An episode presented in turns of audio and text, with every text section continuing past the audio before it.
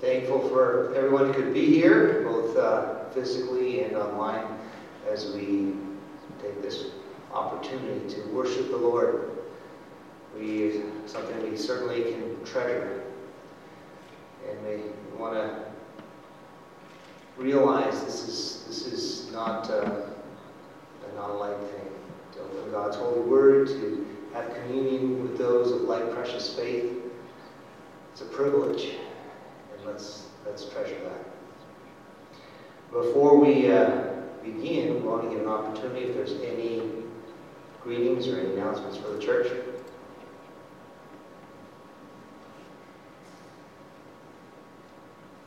my parents extended greetings to the church.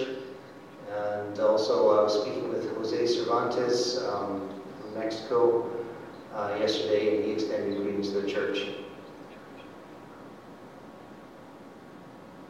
The uh, church in San Jose uh, experienced a break-in.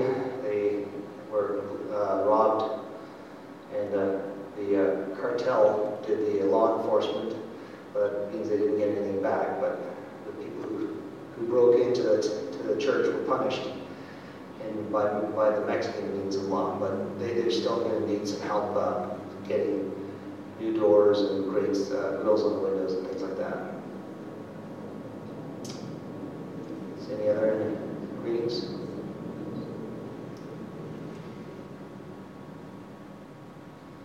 So our um, few uh, announcements that we, we had. I want to repeat.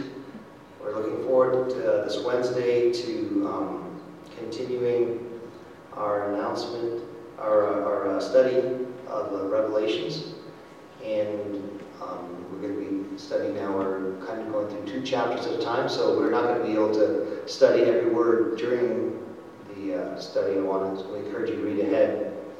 And uh, this week it'll be Revelation chapter 6 and 7. We're actually going to be opening the, the seven seals that the Lamb of God is the only one worthy to open and seeing what's inside.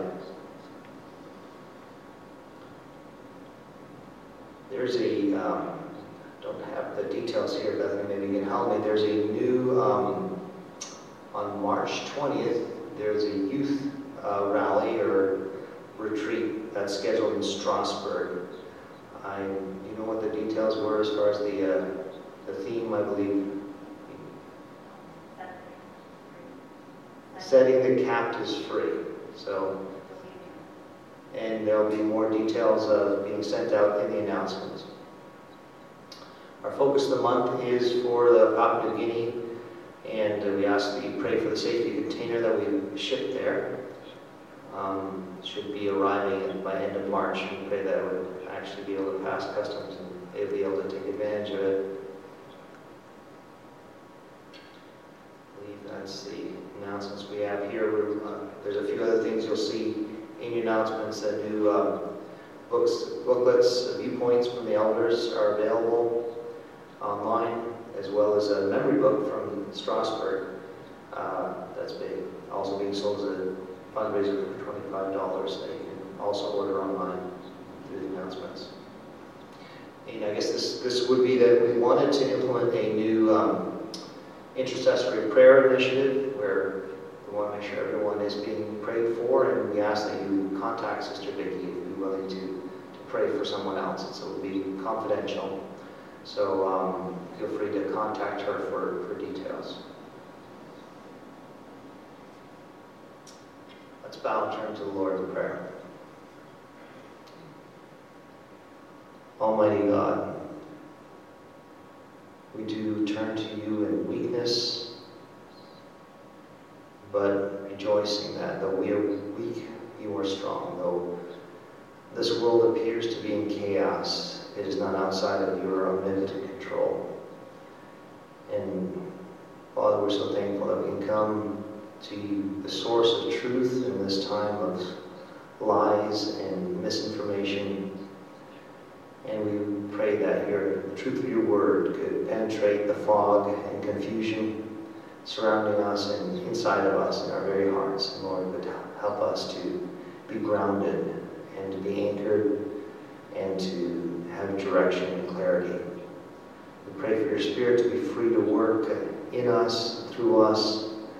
Pray for those who are dealing with very difficult things, who've lost loved ones, who are dealing with illness, and who are isolated and alone. We pray that you would indeed comfort them and encourage them, and that we, as your hands and feet, would be willing to minister to their needs. Father, we pray for your name to be glorified and for you to have free reign. In Jesus' name, amen.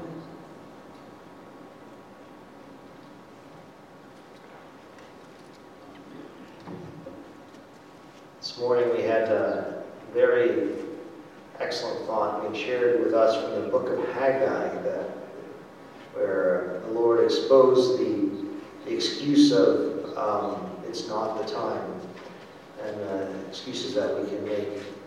It's very interesting to me because the Lord laid on me a, uh, a related thought uh, found in the book of Esther, um, Esther chapter 4,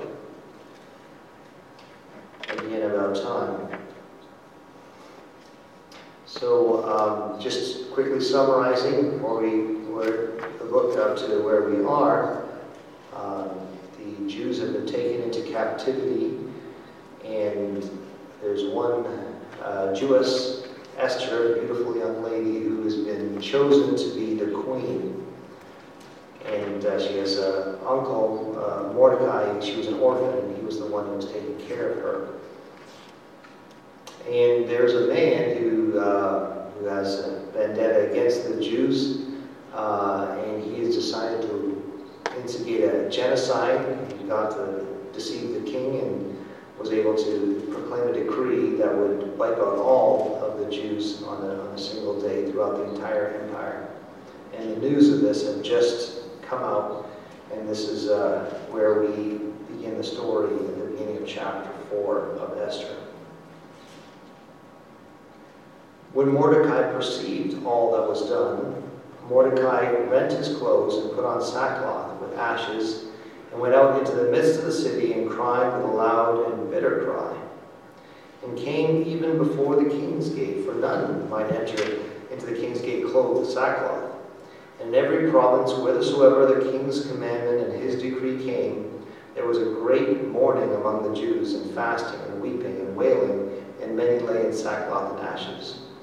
So Esther's maids and her chamberlains came and told it her, and then was the king exceedingly grieved, and she sent raiment to clothe Mordecai, and to take away the sackcloth from him, but he received it not. Then called Esther for Hatach, one of the king's chamberlains, who had appointed to attend upon her, and gave him a commandment to Mordecai to know what it was and why it was. So Hatach went forth to Mordecai into the street of the city, which was before the king's gate, and Mordecai told him of all that had happened unto him, and of the sum of the money that Haman had promised to pay to the king's treasuries for the Jews to destroy them. Also he gave him the copy of the writing of the decree that was given at Shushan to destroy them, to destroy, to show it unto Esther, and declare unto her, and to charge her that she should go in unto the king, to make supplication unto him, to make request before him for her people. And Hatach came and told Esther the words of Mordecai. And Esther spake unto Hatach and gave him commandment unto Mordecai. All the king's servants and the people of the king's provinces do know that whosoever, whether man or woman, shall come unto the king into the inner court, who is not called, there is one law of his to put him to death, except such to whom the king shall hold out the golden scepter, that he may live. But I have not been called to come in unto the king these thirty days. And they told Mordecai Esther's words. Then Mordecai commanded to answer Esther Think not with thyself that thou shalt escape in the king's house more than all the Jews. For thou altogether holdest thy peace at this time, then shall their enlargement and deliverance arise to the Jews from another place. But thou and thy father's house shall be destroyed. And who knoweth whether thou art come to the kingdom for such a time as this? Then Esther bade them return Mordecai this answer Go, gather all the Jews that are present in Shushan, and fast ye for me, and neither eat nor drink three days, night or day. I also and my maidens will fast likewise. And so will I go in unto the king, which is not according to the law. And if I perish, I perish. So Mordecai went his way and did according to all that Esther had commanded him. And it's an amazing story uh, how it proceeds and how God turns the very plans of the evil one on its head, how Haman was so frustrated he wasn't going to wait for this decree. He builds a, a gallows to, to um, execute uh, Mordecai. And as he's waiting in the antechamber to, to persuade the king to kill Mordecai, uh, the king couldn't sleep that night and was uh, having the records read to him. Apparently, that was something that put him to sleep. And found that Mordecai had actually uncovered a plot to assassinate him and wondered has he been rewarded and was told no. And so he said, well, you know, who can, uh, who's out there that can, and uh, Haman is, oh, well, bring him in, he's, give me some advice. And asked him, what, what should be done to someone who the king would honor? And it's just so, um, so ironic and you know, that Haman is thinking, oh, he's, who would he want to honor more than me? I'm his right-hand man. And he, and he says, put him on the royal horse with royal clothes and have the best and noblest person carry him to the city and say, this is what the king does to whom the honor, thinking that will be done to him. And then the king turns and says, no, you go and do that. And that was, you know, the, that was definitely salt in the wound for him to do that. And beyond that, Esther, um, you know, persuade, does come, she does come to the king. She does make her, she petitioned over a period of three days and two banquets, and um, Haman is exposed, and he ends up hanging on that very gallows that uh, he had built for Mordecai. And uh, the king, the, the Jews are delivered. But this is this is kind of the pivotal point. I mean, it's beautiful, ironic, and uh, poetic justice and all that, but what does that have to do with our time? Um, yeah, there's the word time again. Uh, this morning, Eric uh, encouraged us that we do not make excuses because it's not convenient at this time uh, for us to gather, for us to um, be busy in God's kingdom and uh, that we can to be busy building the temple, which in this case is the body of Christ, as we're all lively stones. Here's a different uh, idea that Esther is being challenged by Mordecai, saying, you know, you, you think you might escape. Here she, the rest of the Jews might be killed, and you might think that, well, I'm in the king's palace. This horrible thing that happens will at least escape, will uh, pass me by. And says, don't think that, uh, you know, that's a safe place. God is going to be able to deliver. God's sovereign. He will deliver us from somehow to keep his word and his commitment to the Jewish people. Uh, but you, uh, you know, you will not. And he says, uh, who knows whether you are come to the kingdom for such a time as this. And, you know, in years past, this may have seemed very remote, but the times are changing. Uh, we have, for example, in this country, a pastor who's in prison for keeping his church doors open. Um, we have laws that are being passed that make it a criminal offense to give biblical advice to minors.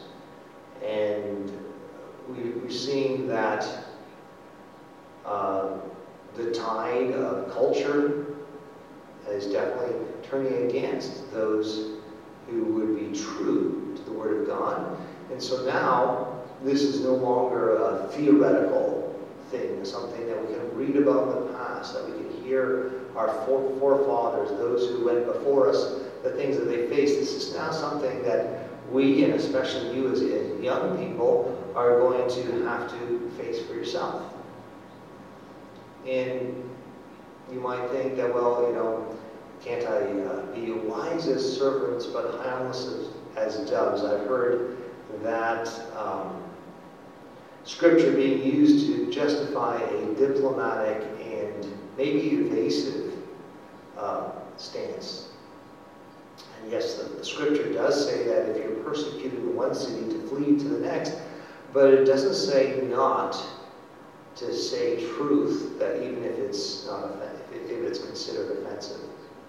And we can think about uh, the example of John the Baptist, right? John the Baptist, why was he beheaded? Why was he uh, in that prison cell uh, of Herod's? Is because he dared tell the most powerful man in the region the truth that he was his marriage was immoral, and that's why he was uh, in prison.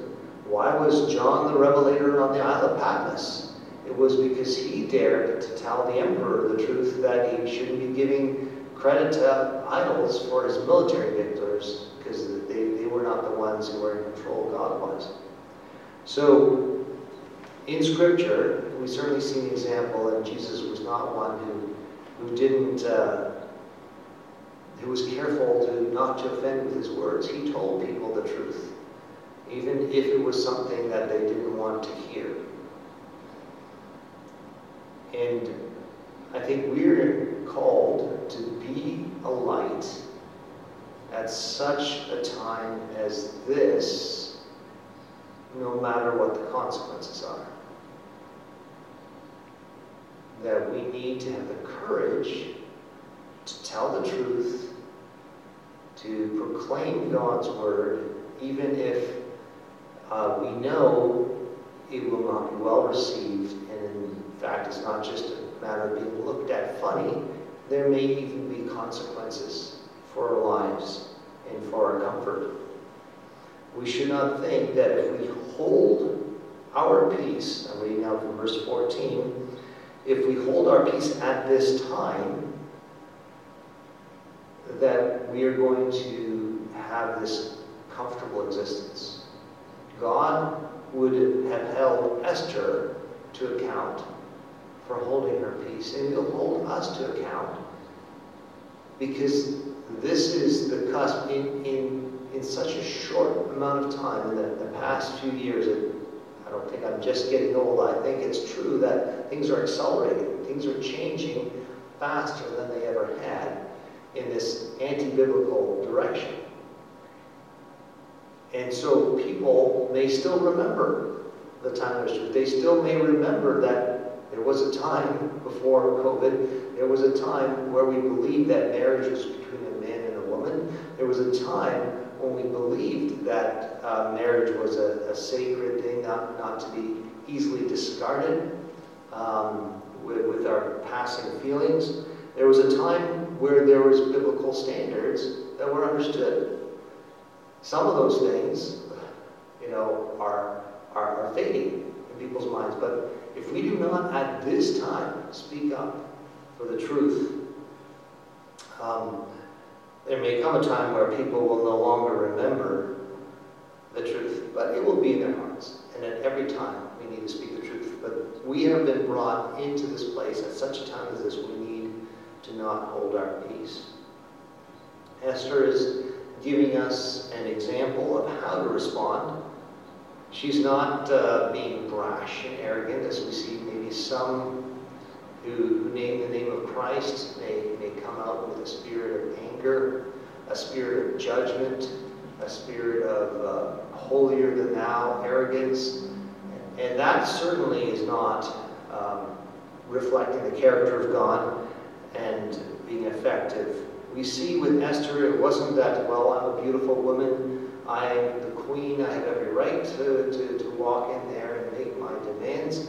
Um, she went in there not trusting in her own credentials and her capability. She went in there First, she fasted for three days, and she asked all the Jews to fast three day, for three days and nights, and she went there relying, you know, as you fast, you become weak, and you become realize that, uh, you know, this, this thing of you being in control and you being strong is just an illusion. It gets stripped away, and you start to realize how much you are dependent on God. And that, that's what it, you know, as she went in, she went in dependent on God and trusting in God that whatever happens, happens. If I perish, I perish, being that uh, unforgettable phrase that we remember from Esther. A, a true statement of courage and her trust in God. That no matter what happens, if she ends up dying, that she was okay with that.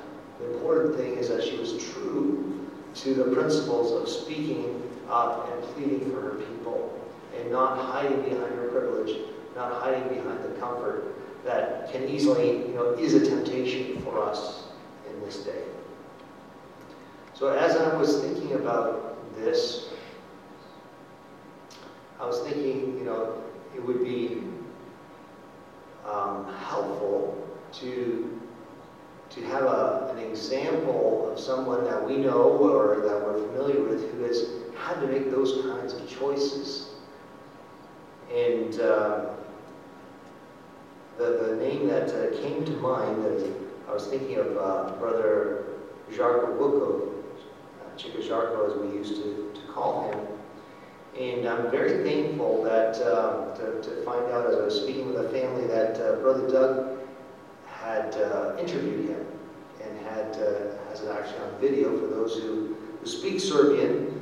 You'd be able to watch it for yourselves. That, that, that, doesn't include me, but I was also very thankful to find out that uh, Sister Vesna Jerepet had translated it. So um, the rest of us would also benefit. And now many of the stories that I remember Chico Jarko telling me um, and me having to call upon someone to, to help translate now have been translated here for us. So I'm asking that you would indulge me as we would um, as we would kind of review some of the, his life events and then see you know whether he was true to this principle of such time as this of choosing obedience to the name of Christ of, of obedience come what may no matter what the cross the cost to be able to say if I perish I perish so this was from an interview in uh, December 2007 at Brother Jarko's house. And, um, you know, maybe some of the events have faded from his memory, but uh, I ask that he be indulgent. He was, Chico Jarko was born in November 25th, 1928 in Anasevci in Yugoslavia. It's a tiny town of about 1,000 people. He was baptized at the age of 20 uh, in that church which had 70 members with about 20 young people, 16 young women and less young men because there was a cost that the young men had to count before they um, joined the church. We're going to elaborate. But Jarko's uh, parents were Tosha and Angelina. There were six children in the family, four brothers and two sisters. Uh, Milan, who's currently in California, Ilrika and Milena, who lived here in Toronto, uh, Milena in Mansfield, and Velko, who also lived here in Toronto, was the youngest. Once, uh, so first, uh, father had gone through the same experience. Uh, he was uh, uh, in the army, and he recounts a story. Once the army commander came by, and Tosha was standing in the front row. Since he was tall, the commander noticed that he didn't have the ammunition belt. He asked, what's with this man? He answered, he's a Nazarene, he doesn't bear arms. Then the commander called him forward, and he was still sitting on his horse with, with a whip around his neck and all over, and he put the gun to his forehead, saying, in the name of the law, take the gun. To which Tosha replied respectfully, Sir, I cannot. He asked him once, twice, and in the war, uh, the rule was that if you didn't obey on the third time, you would be shot on the spot. The commander got so mad that his countenance changed, his face turned pale. He put his gun back and told him for five days you're getting 50 whips each day. It's, and someone volunteered to do the whipping. I'm sure that that hurt too, the betrayal. And it was hard to endure that for five days. You couldn't sit or lay down. He'd been sentenced for 10 years and 11 months, um, but uh, then released earlier when the Germans um, came to Yugoslavia. Uh, Milan was his oldest child, and he was summoned to the army first. He was sentenced for five years, and this, this kind of illustrates. Uh, their father, Tosha, was sick at that time.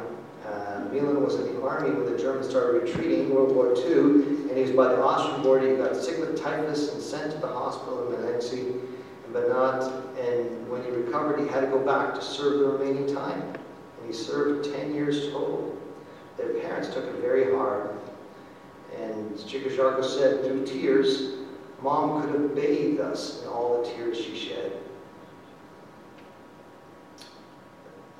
Their mom had a difficult time there. None of her siblings converted, and she was the only one whose children were being imprisoned. Um, and it was difficult when, um, for example, it was time to harvest grain and barley, and uh, Tosha was very sick and wanted to sharpen the, wanted to sharpen the har harvest blade. He cut himself. He was crying, wondering who's going to do the work. They had lots of grain and barley to harvest.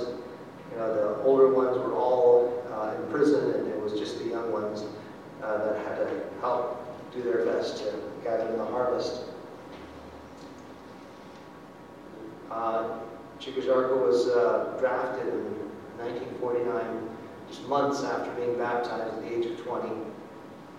Uh, first time he was summoned, he was in Ljubljana, which is in modern Slovenia, and uh, then transferred to Zemun. In Ljubljana, they had a very hard labor and construction. They would dig sand out of the ground and, and uh, transfer it. Also, they were not fed very well. They were skinny. The place where they took meals was run by the army, and so they would uh, complain that you didn't do enough work, uh, and you didn't fulfill your quota, and Chico, they wouldn't give them food.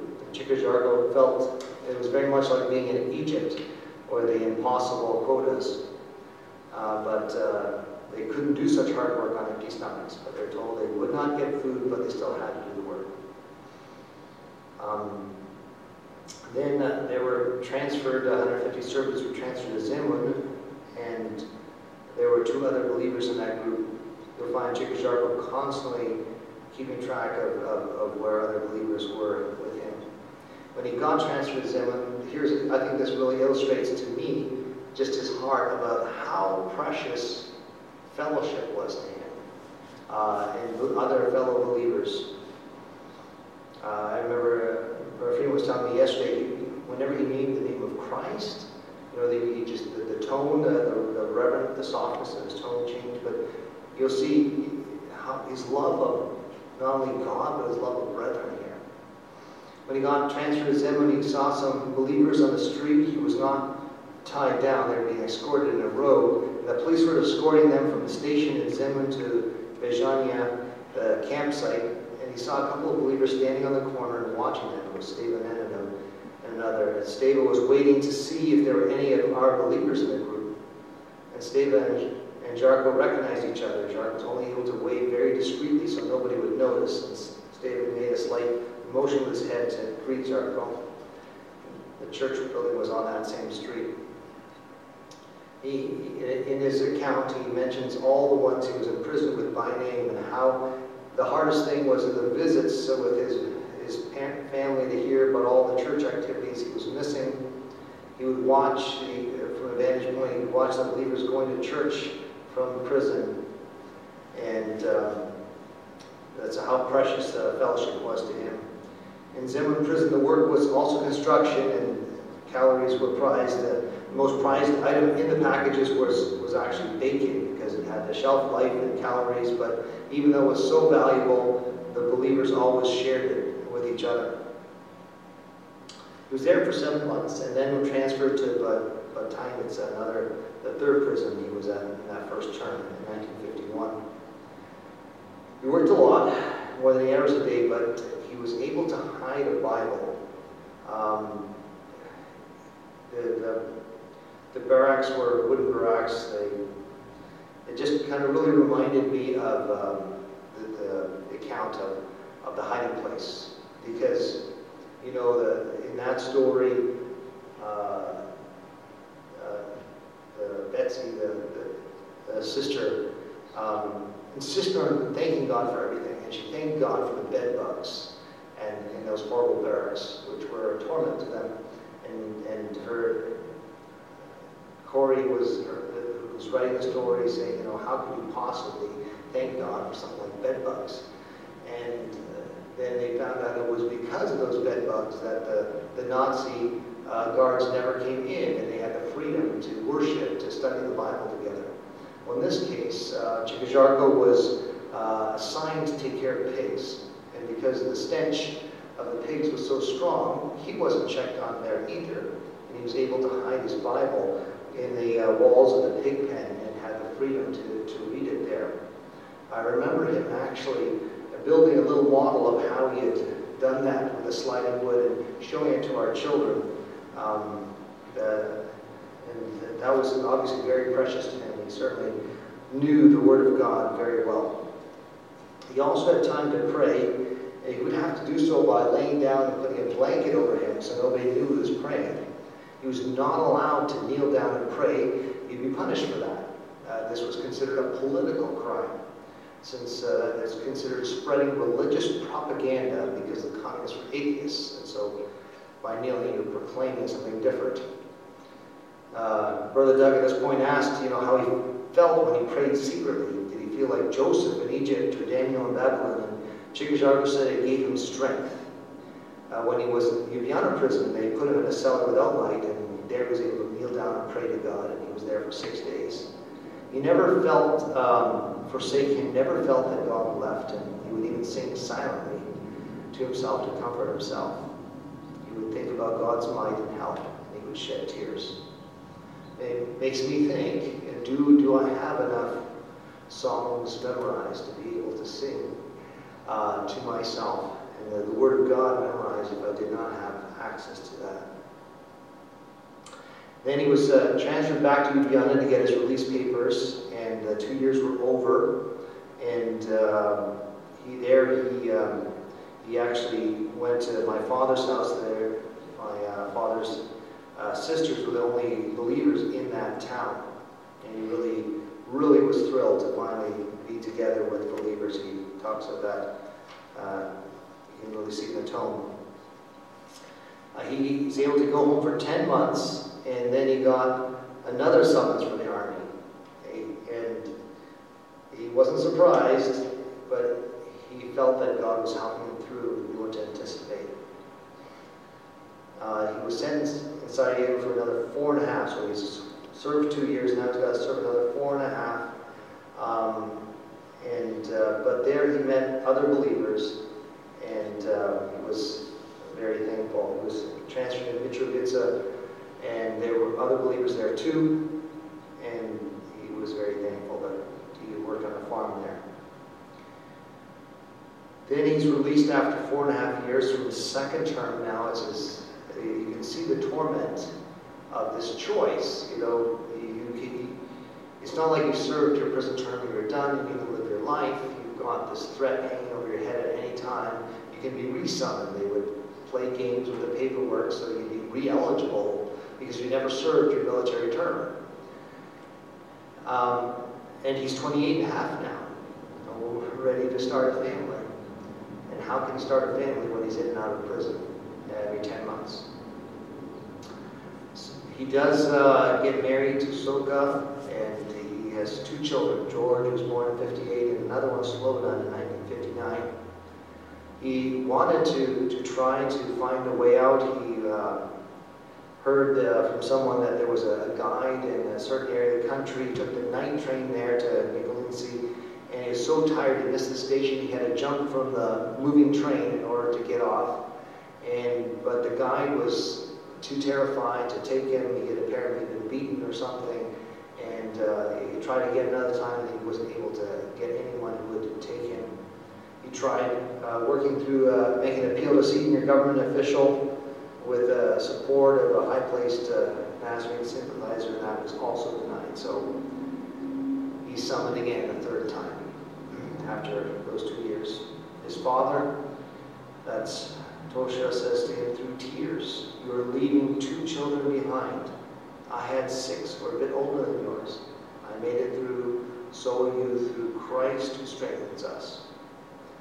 These verses that you know we may use as you know words of encouragement, they, you can see the weight they have when you are you are being faced with these things. And I'm thinking, you know, here, here's a choice.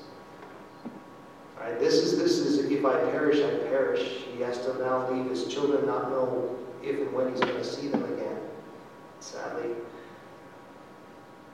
with one that he didn't see him.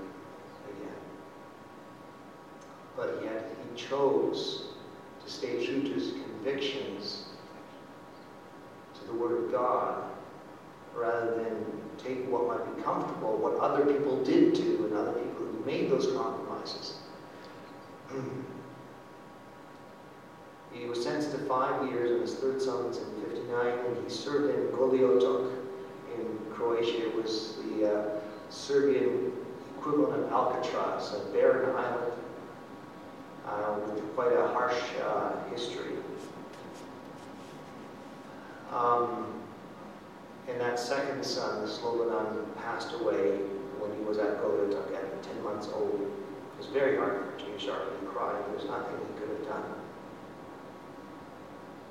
When he got to Goli there was a doctor there who wanted Jarko to work for him. It was at this time his son passed away. And Jarko asked to be released of his duties with the doctor. Even though he would have been spared from hard work, he didn't want to be separated from his brother. He preferred he preferred to be together with other brothers. The doctor released him. Zark was glad to be with his brother Velko and others. It was easier for him to bear the loss of his son. There were around 40 of them there together. And an interesting note, we know how uh, God promises that if, for his name's sake, we lose house or family or uh, lands, that he will give us more in this lifetime. And so it was that in this lifetime, uh, Chico Jarko got another son named Slobodan, with his son-in-law, Freeman, his serving name Slobodan.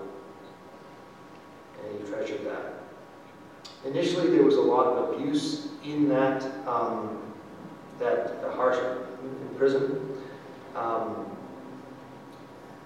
the, the uh, brothers didn't feel that they should work on Sunday not out of a, some kind of a, a, legalistic sense of the Old Testament, but rather they felt it was a gift from God that they didn't feel should be taken away by man. And uh, uh, Brother Freeman was telling me the story yesterday how he was uh, put, Chikajar was put into this, this prison, this uh, basement room with broken windows and cold, and they started, he and another young man, 17, uh, uh, was a friend, not yet baptized, and they just started flooding it with icy water and to, to drown him. And he wasn't afraid of death. He let the other young man have a piece of cardboard to stand at least, and he had a piece, but uh, they didn't follow through. Uh, but thankfully, as they were being lined up to be persecuted, there was Yuba Bujanas. He's the, the brother who's, who's, still alive. His, his wife just passed away last week. Um, he was able, he would, even though he could have escaped, he could have tried to, he, he still identified with this group that's being punished, even though he was in a different room. And he was able to smuggle a letter out of prison uh, through his, his uh, boss, and um, there was an investigation and, and, conditions improved. You can read this in uh, Stories of Faith and Courage, Volume 4, uh, the details of that. But so he was sentenced there for five years. He served about four and a half of those and was early released. Um, and that was his last time in prison. He thanks God for enduring it. He was not beaten. He said it was not as hard as Bolivia He loved the work there. And after being released, he and Velko's family were able to get across into Austria and eventually to California and Canada, where we were glad to have them here.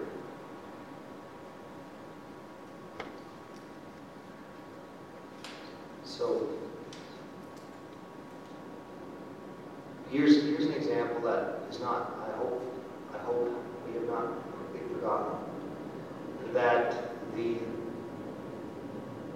to name the name of Christ, those that live godly will suffer persecution. That wasn't idle words to Chickasha's generation. It was something they counted the cost. And they knew they would be in this position to say, if I perish, I perish. They knew they may have to you know, uh, even suffer death or be beaten or, or leave behind precious mothers and, and little children, which seemed to him to be the greatest suffering. But they were willing to do that without compromising what they believed, what they stood for, without bringing any shame to the name of Christ. And I'm saying this is new relevance to us because it doesn't look like it will be too far before we will have to make choices. And already, already we have choices to be silent. The, the, the Black Lives Matter movement will say silence is violence. If you don't, you know, vocally stand up for what we believe, that, you know, you're, you're already guilty. But in some ways, it's the name of Christ, to the cause of Christ, we also need to be careful that we are not doing the violence of being silent. It, because that is who, what we stand for. And so, like Esther was commanded, we need to be um, not hold our peace at this time, because for such a time as this, we've been brought to be a witness to people who are being surrounded by lies, surrounded by confusion, where good is called evil and evil is called good, in degrees I, I never thought I would ever see. And so I want to encourage us to, to be inspired by examples of Esther, John the Baptist, John the Apostle, and even our beloved Brother Zarko, and commit ourselves to be true no matter what the cost. And to be willing to say, perish, I perish.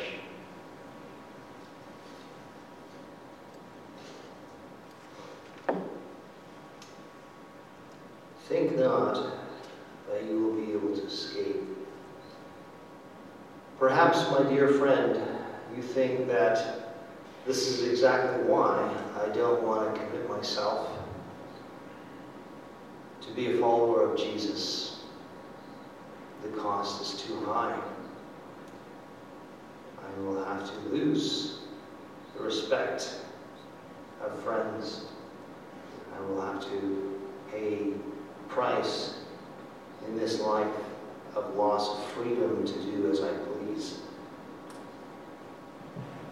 But I ask you to count more carefully.